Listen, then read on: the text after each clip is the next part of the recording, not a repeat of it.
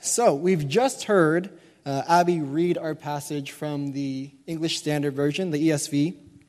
But did anyone happen to be following along in any other translation? Anyone?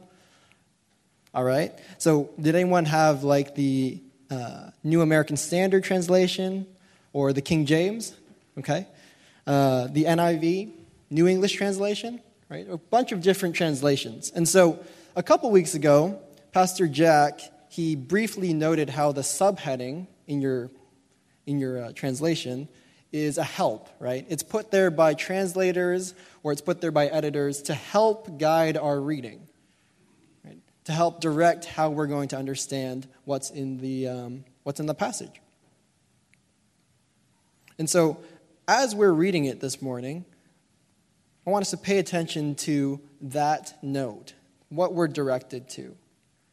Um, we're going to take our time this morning, a little bit going through the text, just to see what God might be saying to us. It might not actually match that subheading.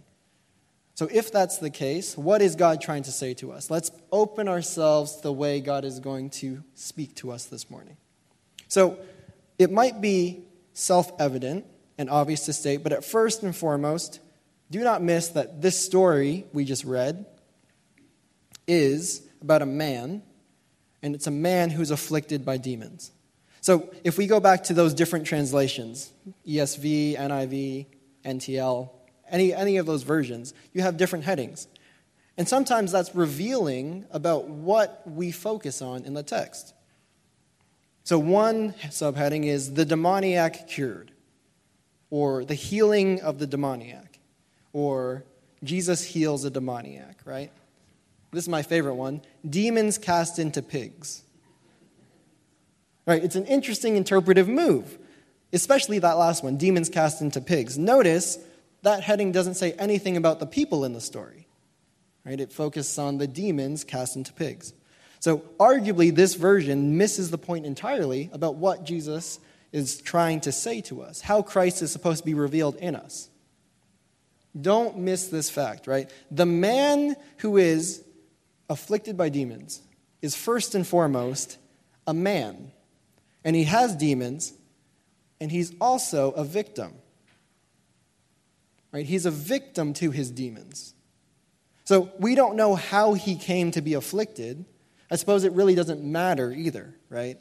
You see, if we read this story and immediately say this man's identity is rooted in the fact that he is afflicted by demons, we fail to see him just like how the city later on fails to see him in the story. So we fail to see his humanity, and we allow his circumstances to dictate his identity to us. Above all else, this man who was afflicted by demons is a victim of his demons. And we have no idea how he came to be afflicted.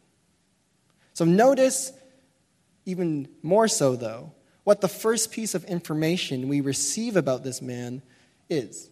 Right? Verse 27. The first descriptor we have of him is he is from the city. Right? So don't miss this. He's from the city, and then we're told he has demons. And for a long time he had worn no clothes, and he was homeless. As one who lived among the tombs, in the ancient world, he was pretty much as good as dead, right? He was a dead man walking. This is the condition Jesus finds him in. So, right now, visualize can you see him? Can you see this man from the city who is a victim to his demons, who for a long time had not worn clothes, who was homeless, and who was living among the tombs? Jump down to verse 29. For many a time the unclean spirit had seized him. He was kept under guard and bound with chains and shackles, but he would break the bonds and be driven by the demon into the desert. So I'm not trying to downplay the reality of evil that is driving this man into the wilderness. So we're told expressly that a demon is forcing him there.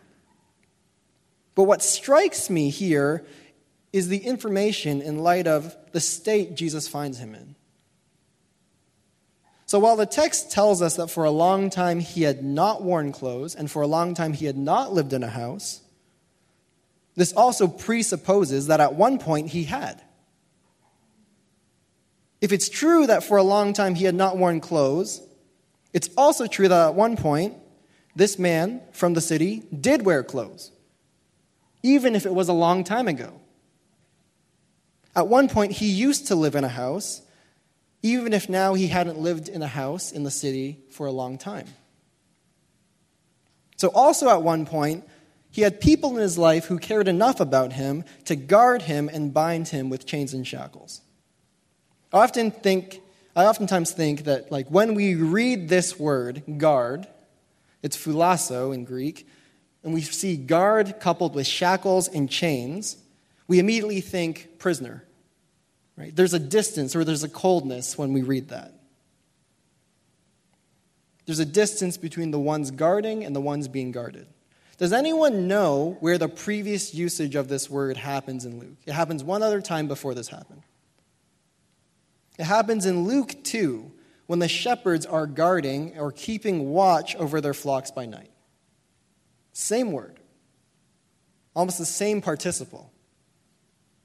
So, while we typically read this verse to say that the man was bound and shackled because he was no good, perhaps this is revealing of us as readers rather than revealing of the man in the story.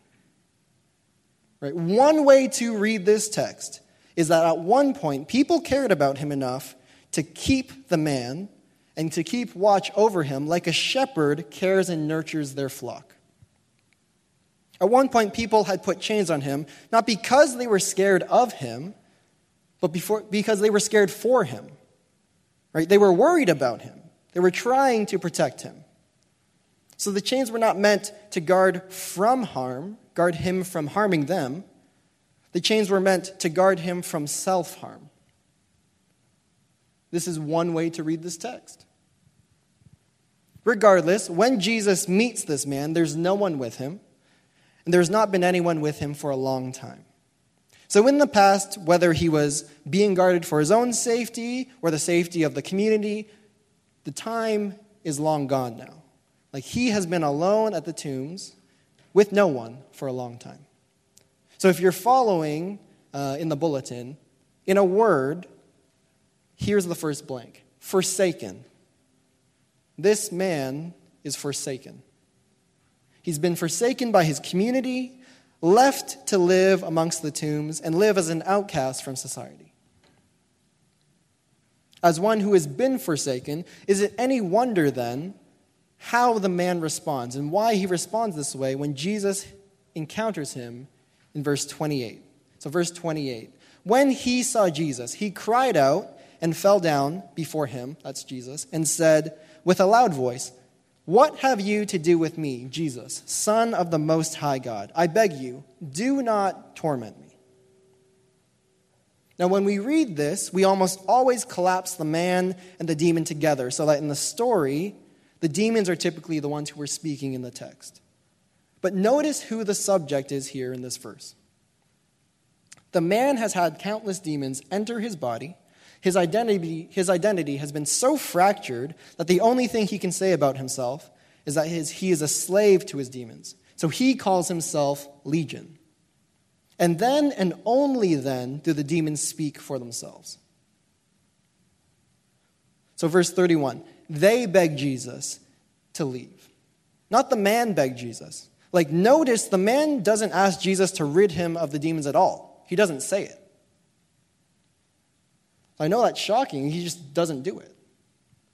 The demons talk to Jesus about how they can leave. They propose to be able to enter the pigs, and then Jesus permits them to do so. So they enter the pigs, the pigs run off the cliff in verse 33. So the demons, they beg Jesus about leaving, not the man. All the man does is beg Jesus not to torment him because he's been so broken and so forsaken that he can't recognize the difference between deliverance and destruction. Right? He can't recognize the difference between deliverance and the demonic. And so he can't see the difference between liberation and incarceration. This man is forsaken. And he's been forsaken first and foremost by his community that has turned their backs on him. So it's like uh, has anyone seen the movie Spotlight? Right, where it's about the scandal in the, in the church, in the Catholic Church in Boston? There's that line where it says, it ta- if it takes a village to raise a child, it takes a village to abuse one. Same goes here for this man. He has been forsaken, and for a long time he's worn no clothes, and he's not lived in a house, but he's lived among the tombs. If you're following along, point two forgotten. Point two is forgotten. If you have your Bibles, take a look at verse 34. When the herdsmen saw what had happened, they fled and told it in the city and in the country. So stop there. Oftentimes, I think we assume much more than what the text sketches out for us. Pay attention to who the subject is again. It's the herdsmen, and they see this shocking spectacle happen in front of them. So imagine you're one of them. You're doing your thing, you're tending to your sheep, and then all of a sudden, without notice, all of your sheep, all your wealth, all your economic security runs off a cliff and drowns in the lake. It just disappears. Right? That's unfathomable. It's like stock market crashes, but then you lose everything on top of that. So like all your liquid assets gone, right? Everything is gone. It just in the blink of an eye, gone. So this is the it in verse 34 when we read it. They go and tell it to the city.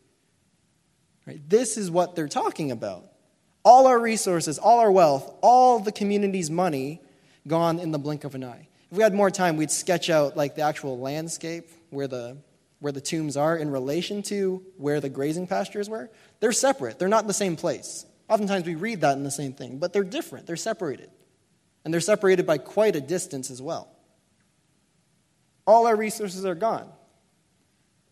If we go to verse 35, then people went out to see what happened, and they came to Jesus and found the man from whom the demons had gone, sitting at the feet of Jesus, clothed and in his right mind, and they were afraid. So it's subtle here, but notice why the city folk leave the city in the first place. They heard a report from the herdsmen, and they see this massive loss of fortune for themselves. And then they go to Jesus. So their intention, notice the intention here, the man who has been forsaken is still forgotten by the city. Like the only reason the people come to Jesus in the first place is because of the economic loss.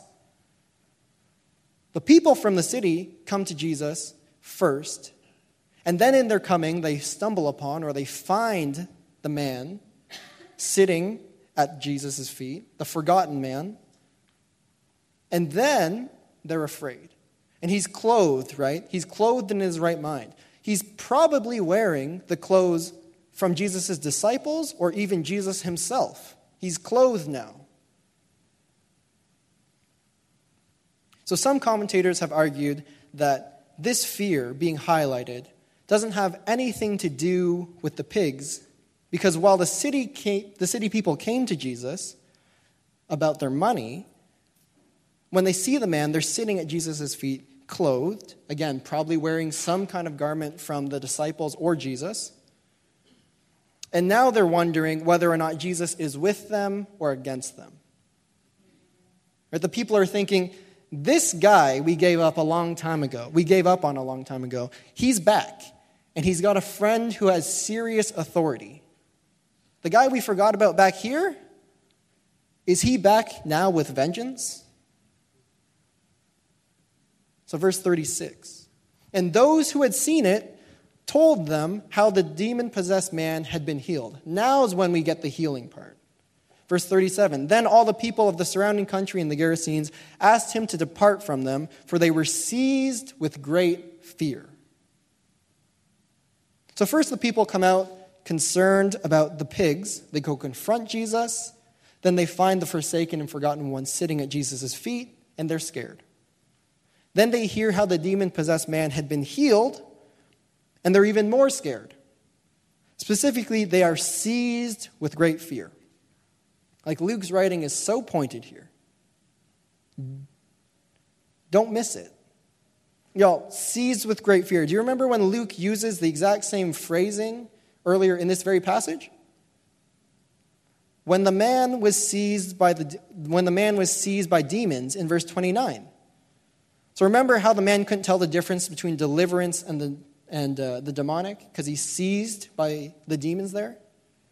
The same happens here. The city can't tell the difference between restoration and retaliation because they're seized with fear. When they hear of the man's healing, there's no jubilation. There's nothing that happens. Like they don't celebrate that at all. It's not, it's not news. Because all they think about is the retribution that's going to be coming their way. That's why they're seized with fear. So, just like the man who had many a time been seized by the demonic, the city is seized by fear once they realize how they have treated a man from their own community. Not only has the city forgotten or forsaken the man by giving up on him earlier in the passage, they've also forgotten the man too. And their true priority has come to the surface. Their first concern was the pigs, not the man, whom they had already forsaken and now have forgotten. So, what does Jesus do once the city asks him to leave? He obliges. He gets in his boat and starts to leave. Which brings us to our last point. And this, this is mind blowing. This is the crux of the whole story. So check it out, verse 38. The man from whom the demons had gone begged that he might be with him. But Jesus sent him away, and he said, Return to your home, declare how much God has done for you. And he went away proclaiming throughout the entire city how much Jesus had done for him.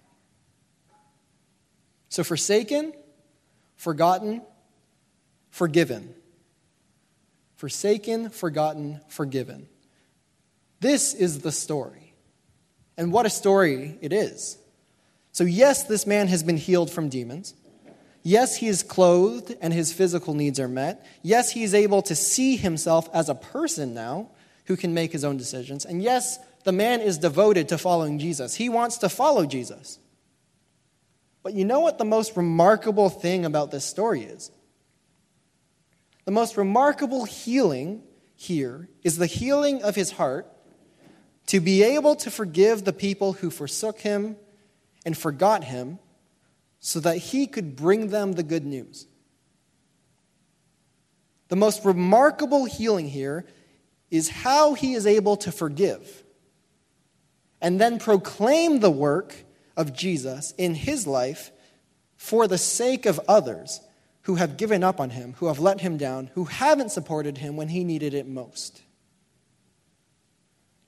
This man has been so transformed that he is able to forgive and serve others, not in a way that ignores the wrongs and the suffering that he has felt and he has experienced. Not in a way that ignores that, but in a way that can recognize that the wrongs he has suffered do not have the final word over his life. They don't have the final word. Redemption is working in his life. And when we talk about redemption, we're not talking about the erasing of wrong, right? We're talking about the rectifying of wrong. So, like, he doesn't ignore the wrongs of his past, but the deliverance he receives redeems the wounds he has suffered, which then become a testimony to the power of Christ alive in him.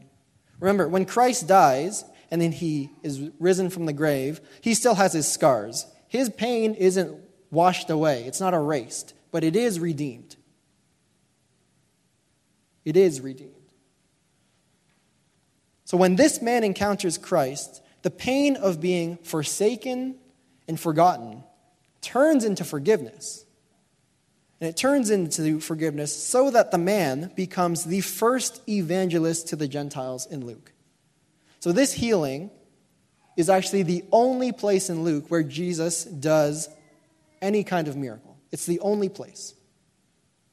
If you're going to look at Matthew and Mark, many have noted that in both books, the healing of this man, of the demon possessed man in Gentile land, happens in the Decapolis. So that's like the 10 Roman cities on the eastern side of the Roman Empire. That's where it happens, in Gentile land. And his proclaiming, this proclaiming here, uh, of everything Jesus has done for him in those accounts, set up the next time when Jesus sets foot in the Decapolis. Do you, does anyone know what that story is? It's the feeding of the 4,000. So, the next time Jesus comes back to the place where he's just left, there's 4,000 men, not including women and children, men, and then their families who are there to see and hear Jesus. And many have argued that's only because this man goes and tells his story back to the city. He's able to do that, and that's only because he can do that there. The feeding of the 4,000 doesn't happen without this man telling his story back in the city. So now hear me. We never call evil good just because good came from it, right? Like the feeding of the 4,000, incredible miracle, but we're not saying that justifies what happened before. We don't call that good. This isn't a Hallmark movie or like an inspirational poster. We're, that's not what this is. When I read this story and I think about the times I've felt forsaken and forgotten, y'all, forgiveness doesn't just happen. It doesn't just happen for me like it does in this man. So we, we don't want to downplay the weight of suffering here. But equally terrifying about this text is how often we are like the people from the city in this text. Right? How just as each of us have felt forsaken and forgotten, we've also been the ones who have forsaken and forgotten others. So, a little story. The air was taut with anticipation on an overcast morning at the Jefferson County Jail on April 3rd, 2015. It's 9:25 and a group of reporters, activists, friends and family are all gathered waiting in impatient expectation for the doors to burst open from the jailhouse. No one knew quite what would happen. Would there be tears? Would things get violent? Would the family be able to contain themselves? Inside the jail, Anthony Ray Hinton's head was full of a different set of questions. Is this real life? Is this happening? What would it be like out there?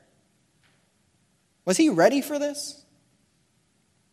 It had been so long since he'd been outside that he wasn't quite sure how he would react once he crossed through the doors as a free man for the first time in 30 years.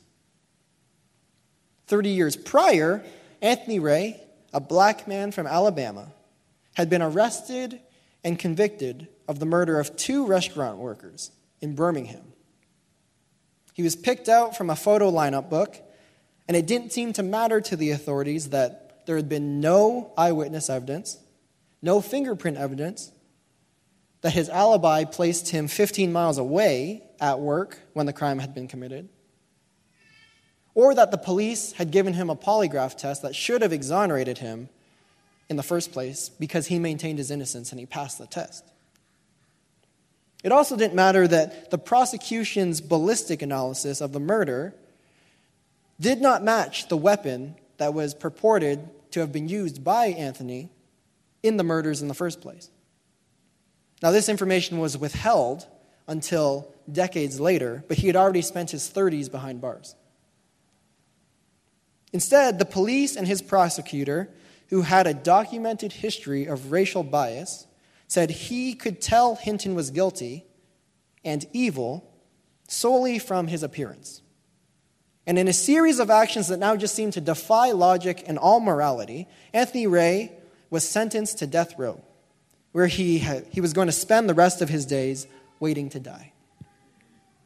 So, as he waited to leave jail, Anthony thought back to a time when he had been wrongfully arrested, when his state appointed lawyer told him, in response to him saying, I'm innocent, that all y'all always say you didn't do something.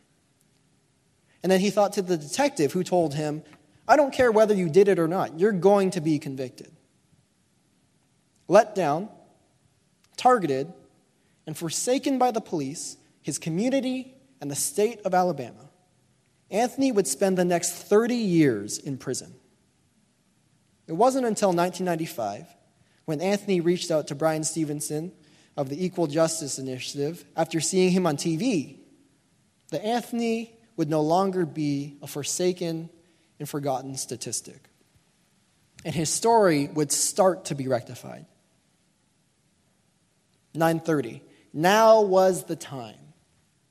What would he say? He wasn't quite sure he had words to express his mix of emotions. What would it be like to be free? At 58 years old, the world had changed so much. As he crossed the doors, cameras snapped. His family cheered. Tears flowed freely like a flood. And the pain of being forsaken and forgotten began to be washed away from his body. Later, a news report of Anthony Ray's exoneration would refer to him as the man who had been a dead man walking for the last 30 years.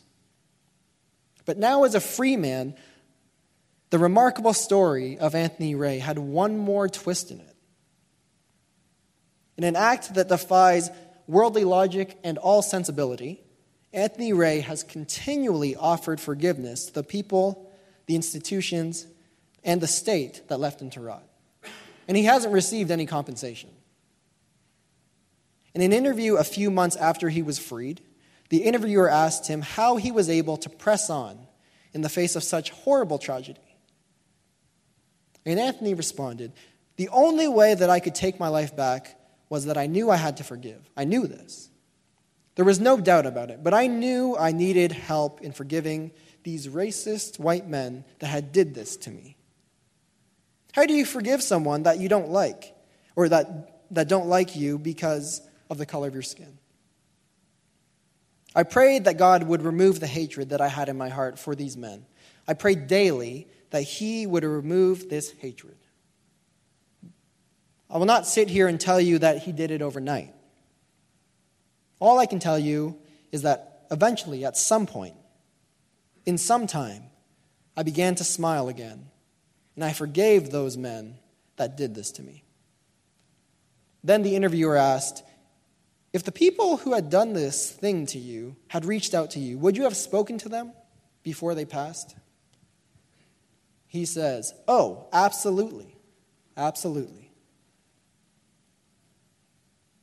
If I could meet any one of them today, the first thing I would say would be, I want you to know that I forgive you and I'll forgive you again. And I'll forgive you for what you did to me.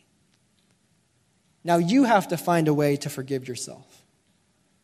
Then, if I had the money, I would say, I'd love to treat you to a cup of coffee so that we could talk. Forsaken, forgotten, forgiven. Friends, there are people we will encounter who will do destructive and self destructive things addiction, abuse, neglect. This world is broken. And when people in our lives struggle against demons, it's, it's hard to watch, especially when the effects of the demon's grip also has a grip on our lives. Like that effect affects our lives too. So I know many of us know how hopeless life can seem when we're in the city looking at the man. But, church, as the church, we can't forsake or forget anyone. We can never give up on people. Like the people from the city, we might be the ones who need to receive forgiveness for the people we have forsaken and the people that we have forgotten.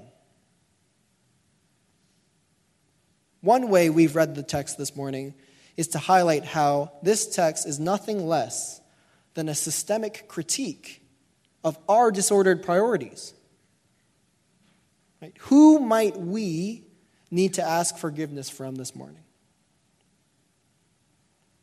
Or we might be the people who, like the man in our passage, and like Anthony Ray, we've been forsaken, we've been forgotten by communities that were meant to support us, that were supposed to work for our good. Maybe you've been burned by the church, by a friend, by a family member. Let God start the process of forgiveness in your life. Let Him start making you whole. It's not too late to start rooting out hatred with forgiveness. Like God, the master gardener, is here to help bring fruit in your life. Or maybe you were like this man before he's even been delivered from his demons.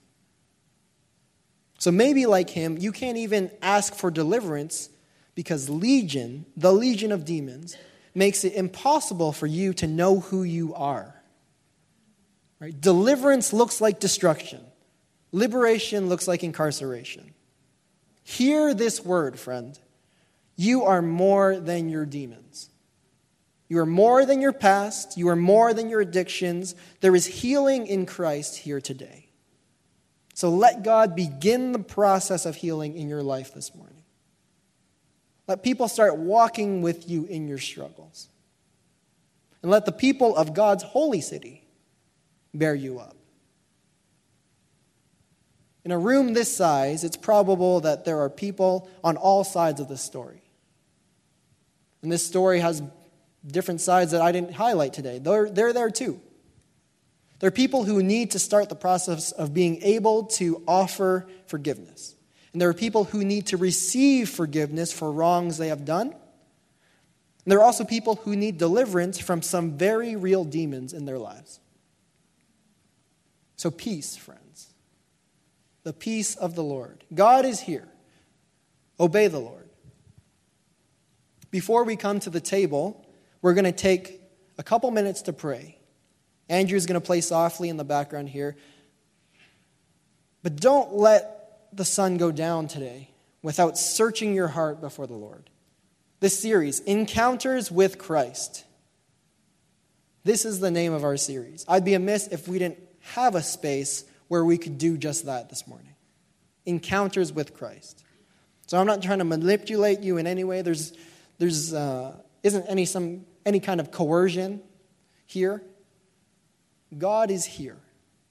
Do not leave this place this morning without opening yourself up to God and saying, God, create in me a new heart. Renew a right spirit within me, God. Don't leave this morning without seriously asking God who He might have in mind when He says, Return to your home and declare how much God has done for you. Discern this word with wisdom and discern it in community. God is here. Christ is here with us. The Spirit is interceding with us and for us. Demons do not have to continue to distort the image of God in us, and Jesus wants to deliver us from the tombs. There's healing here today, friends. Do not leave without letting God be God in your life because He's not through with you. Your story does not need to end with you being forsaken and forgotten. Let God start working forgiveness in your heart. Let's take a couple minutes to pray. I'll close us in prayer and then we'll come to the table. But let us pray, friends. Holy God, we come before you this morning. We come in humility we come knowing that you are able to right all wrongs that we experience and all wrongs that we do. We pray your grace over us this morning. Make us whole. And may we be able to be the kinds of people who model you on the cross, who says, Father, forgive them, for they know not what they do. We pray this, God, with Christ by the power of the Spirit. Amen.